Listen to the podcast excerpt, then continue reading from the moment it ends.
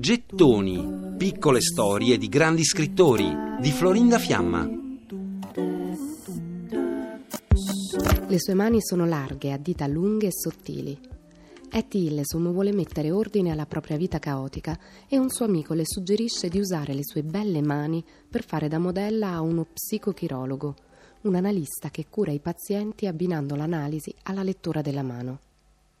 Julius Speer è un ebreo tedesco che aveva fatto studi junghiani ed è il fondatore della psicochirologia, l'arte di leggere nelle mani le personalità dei pazienti. È un uomo massiccio, imponente, dagli occhi liquidi e grigi. C'è chi lo accusa di essere un ciarlatano, c'è chi invece lo adora e pensa che abbia una personalità magica. Etty conosce Speer il 3 febbraio del 1941. Una sera va a un suo corso per capire se può affidarsi a lui. Rimane affascinata dalle mani proiettate sulla lavagna. Mani di vecchi e di giovani, di uomini e di donne, di malfattori, di pazzi. E soprattutto rimane affascinata dal suo rassicurante sorriso. Quando invece lo incontra per la prima volta da sola come paziente, non lo trova simpatico Eppure, andando in cura da lui con una certa frequenza, la sua voce calma, dolce, inizia a rassicurarla, la fa sentire accolta. La selvaggia ragazza kirghisa, come si definisce lei stessa, la giovane donna che porta lunghi orecchini pendenti e rossetto rosso, è attratta da Spear, che per curare i suoi disturbi le dice: Corpo e anima sono una cosa sola. Lei mi sfiderà e cercherà di sopraffarmi. Le reazioni del suo respiro e del suo corpo mi racconteranno i suoi problemi, la depressione, i rapporti con se stessa e con gli altri, la fortissima, sconclusionata energia che caratterizza la sua vita. Etty e Spear fanno la lotta, si azzuffano, sudano, si annusano. Lei è turbata, lui vive tutto in modo apparentemente naturale, fa parte della cura.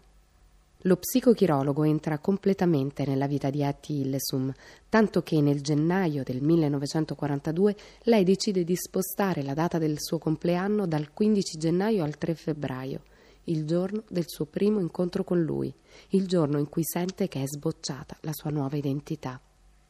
Spinta da lui, Etty compra dieci quaderni con le copertine di colori tutti diversi uno dall'altro. Il quaderno numero uno è bianco sceglie di scrivere il suo diario in tedesco, con righe fitte tracciate con una penna stilografica. Etty vuole raccontare la violenza che, come scrive lei stessa, aveva ridotto la sua anima come un gomitolo aggrovigliato, un pozzo ingombro di macerie dalle quali riemergere.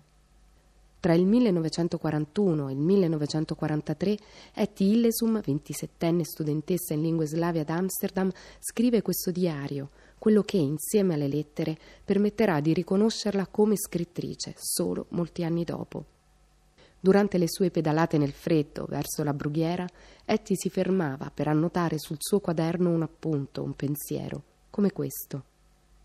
Io non mi rompo mai e in nessun posto. Se hai una salda vita interiore, non fa granché differenza fra l'essere dentro o fuori da un campo di concentramento. Dum, dum.